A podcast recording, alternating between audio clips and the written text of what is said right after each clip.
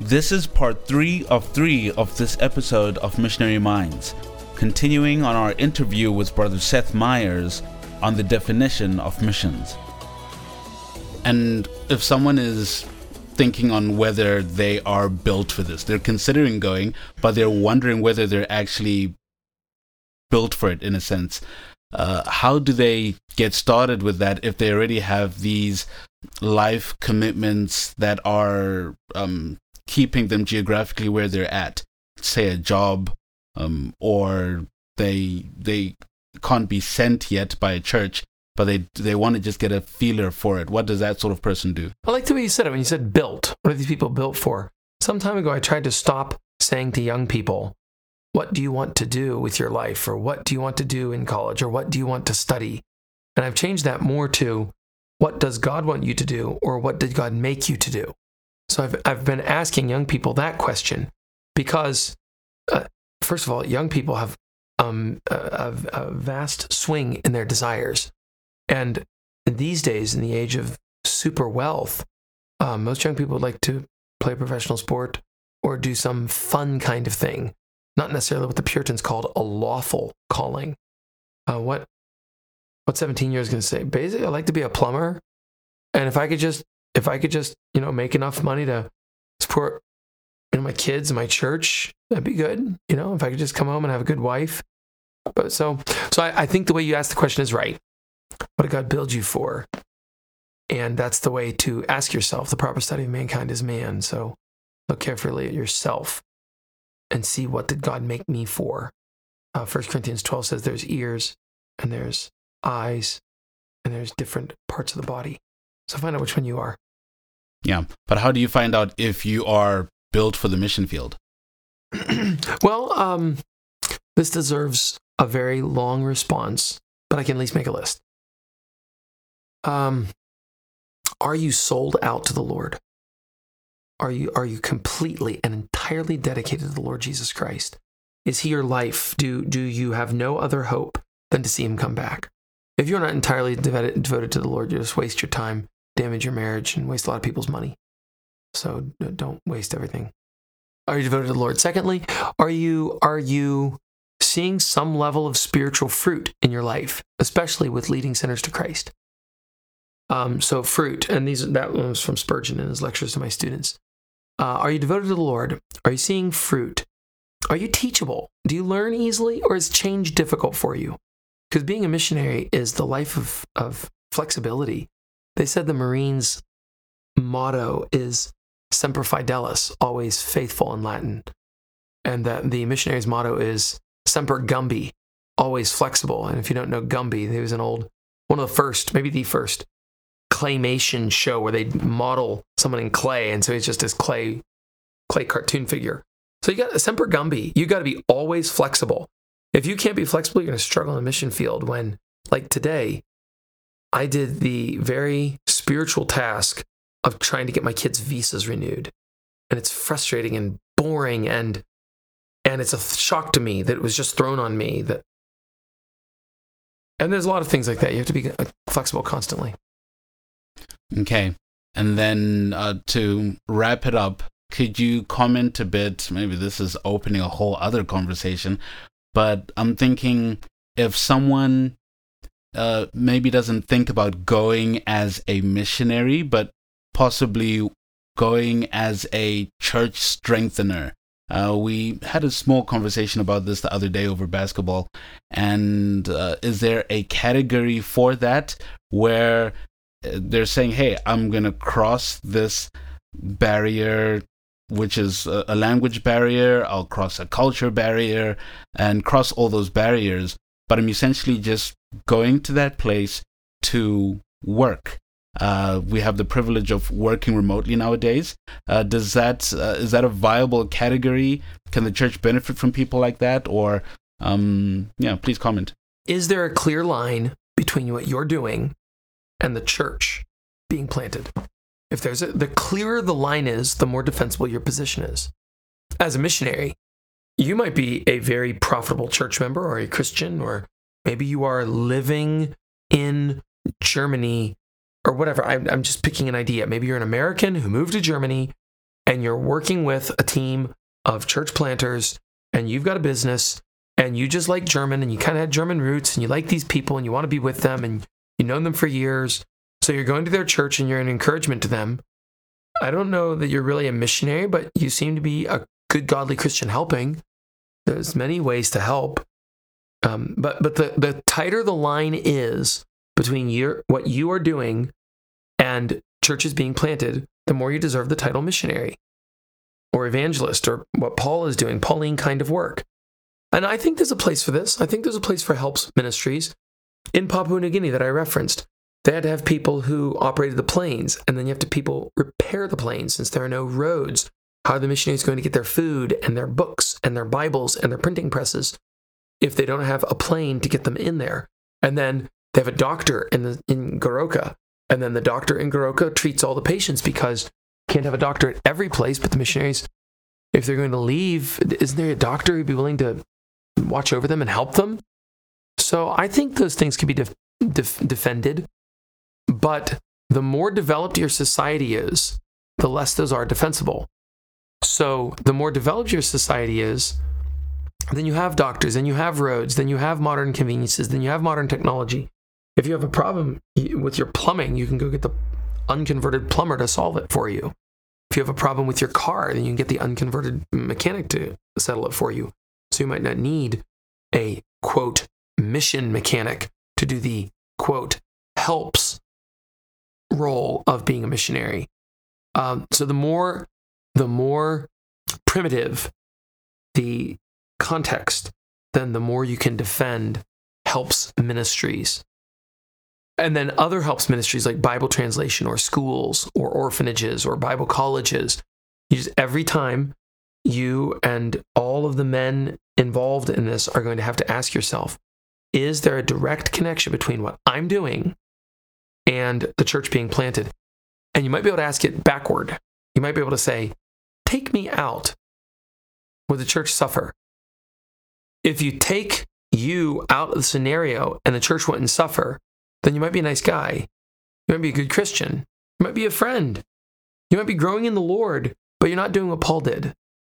What, what Paul did was important and it needs to have its own grouping, or otherwise, by dilution, we will find ourselves without missionaries. Mm.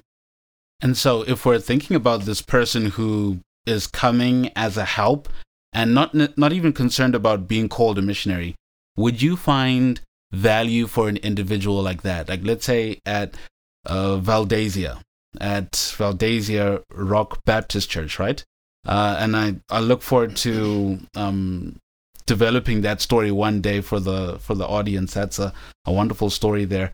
Uh, for someone who hears you speaking and says there are only two Americans who've stayed, and they say, "Hmm, I want to go and stay there. My job allows me the flexibility.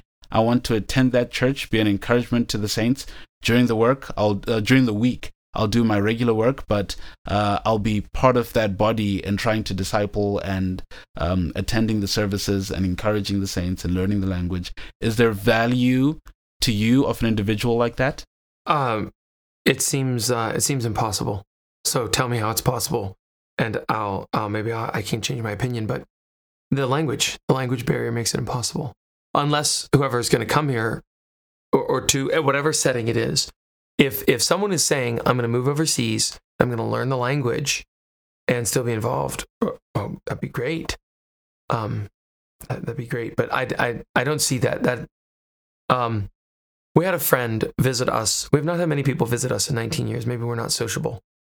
I mean, hospitable. I disagree. Um, but a friend visited us, a dear friend, a good brother, a pastor in the U.S., and said um, offhandedly, and I don't disagree with this, by the way. I'm not aggrieved or bothered. He said this. There is a valid way in which he said this, and he said um, offhandedly, "Wow, it's not that difficult here. It's you know, it's a lot similar to what what I'm doing at home." And you can do that because there's always there's always a connection. John Frame makes this point over and over in his Lordship series. He says there's a connection between any two created things. You at least are creatures. You can make a connection between you and Hitler, Adolf Hitler. You're a man, he's a man. There's always similarities uh, in any two creatures uh, if you look for them enough. And there are similarities between the work that a good Christian would do in America or in wherever, Johannesburg, and the work that a good Christian would do in uh, Tiani, where Brother Paul is planting another church right now. So there's similarities there, but then there's differences as well. Both are true, and the differences have have been to us the the the final way you tell which is greater, differences or similarities, is the market. Look at the market. The market is the collection of millions and millions and billions of people making decisions constantly. And people are moving out of the rural areas, not into. And no people that I know whose first language is English, who do not speak by their mother tongue, uh, Bantu language or the language family that we're in, uh, move back to the villages because they find it too difficult. And this is a matter for another discussion, but just briefly, I'll introduce the the metaphor and you can decide if you want to pursue it later. But there's there's a concept called the cultural elasticity, whereby whatever culture you begin in, based on your culture and based on your personality, your God given unchangeable personality, and your sex, your God given unchangeable sex, and your personality, and then, then the changeable elements of culture, you have a kind of stretchability. You can stretch to a certain point, but no farther. And if you get stretched past that point, you'll be like Dorothy Carey and you'll go insane. Dorothy Carey was the wife of William Carey, the first wife of that great man. And she sadly um, fell into dark despair and into insanity and died in despair in India as William Carey's wife. And I think the way to explain that is she was stretched to the breaking point. William Carey's son, Felix, also went there too when after he had gone through many hardships. And then when coming back from Burma with the first translation of the Burmese Bible and his new wife and his child, their boat capsized and the wife and child died in front of his eyes. He was in the water and he could not hold them up any longer. He lost the Bible and his wife and his child.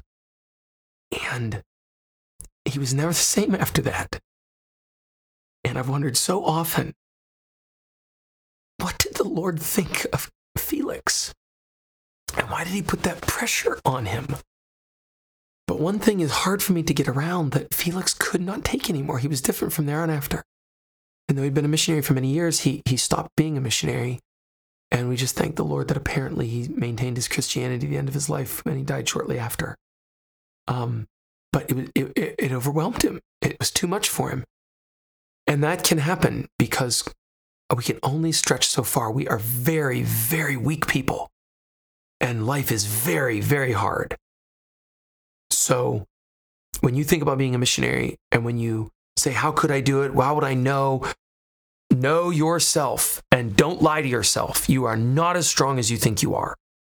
But then maybe there's another kind of person that is is stronger than and, and, and they could do something, but they're they're patting themselves and and pampering themselves. So, so you have to know that. Are you are you making life easy so that you don't have to deny yourself, or are you leaping out where really you're just going to give up and be the man in Luke 14 who couldn't finish his tower and then everyone laughs at you? Uh, or are you John Mark, where you say, "Yeah, I can do it. I can do it. Oh, let me quit." Or are you the kind of guy who says, "Oh, here, my lord, send my sister." Yeah, that's helpful.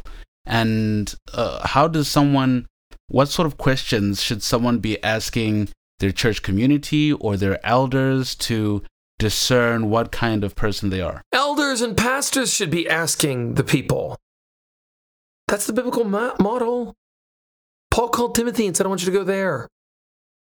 Acts 13 has the elders sending out the missionaries, they're setting them apart. Paul tells Titus, go find good men, not sit back and see if they jump in the boat. I don't have a problem if you are a godly man who says, "Wow, let me go talk to my pastor and say I'd be willing." Do it, do it. But we we should not only rest on that. In the New Testament pattern, there's a lot of good godly men saying, "I've been watching you, and you are an elbow. Could you please come do the elbow's work now?" So I think I I think pastors need to play a larger role in that. And and men as well, and, and women, they need to they need to evaluate themselves So I don't know if I answered your question. I think I've forgotten even your question. did, I, did I completely dodge your question? Well, no, you you answered an, uh, and you opened another line of conversation. The role of the local church pastor in missions is exactly important discussion. exactly. Well. But if if this burden has been on someone's heart, but they don't know their point of elasticity and plasticity, what sort of questions do they ask to at least yeah, yeah, arrive yeah. at a closer understanding? Great, great, great. Um, all of these, not, not, on many of the topics that I've talked with you about in the last few moments, um, I, I've written at length on these. So I'm, I'm I'm tossing things out, and we can go into more distinctions, and I can make lists, etc. But just quickly on this one, how would a man discover this kind of thing? Well, first thing, do you like language? Language is a key part of this. Do you like language? Are you good at language? Do you have any skill or proficiency in language? If you if language is difficult for you, then that's going to reduce your ministry capabilities in the most needed positions. There's still many places you can serve the Lord, but the most needed are going to be reduced. Secondly, and well, let me make another comment on missions. I think people um, on language, people can do more in language than they realize. But as Americans, which maybe that's the audience that I'm speaking to, I don't know who I'm talking to. If if there are Americans listening and you're you're accustomed to basically speaking one language, you've you've heard the old joke, what do you call someone who speaks three languages? Trilingual, two languages, bilingual, one language. He's an American. so if you only speak one language, then learning a language seems like an impossible and overwhelming task. It's not. And you need to raise your kids to be multilingual because it makes them stronger and better. It opens doors for them and it makes them more logical. Um, learning languages, especially um, languages that have important literary connections, like English um, or Greek or Latin, um, that that only makes the education of your children and their logic firmer and stronger. But work on language, and you may not you may not know if you're good at language because you haven't really been tested. So with a good attitude, try to learn a language or try to pick up a few words, and then along that, which is uh, get a little, use it a lot. Get a few phrases and use it a lot, and see if you find yourself pleased. See if you find yourself interested to pick up another phrase. If you struggle, if you get a few phrases and then getting more phrases is uncomfortable, unpleasing, a chore, you find yourself forgetting it, it's going to be very, very difficult for you to, to move to Russia. So, but for me, I, I found myself fascinated by language and, and interested. I'm not saying I'm good, I'm saying I like it liking it and being good at it aren't the same thing. Thank you, brother. And that's a very practical, hands on way uh, to decipher what someone is capable of. And I'm, I'm saying that because as I try to pick up the language, I'm finding things that I'm enjoying and things that I'm not enjoying. So it's even helpful for me. What a treat, Mfundisi. To our audience, if you've enjoyed this podcast, please be sure to rate it and subscribe to keep posted with more upcoming content. Feel free to share this episode with someone who might find it interesting and submit any questions you may want answered on a future podcast.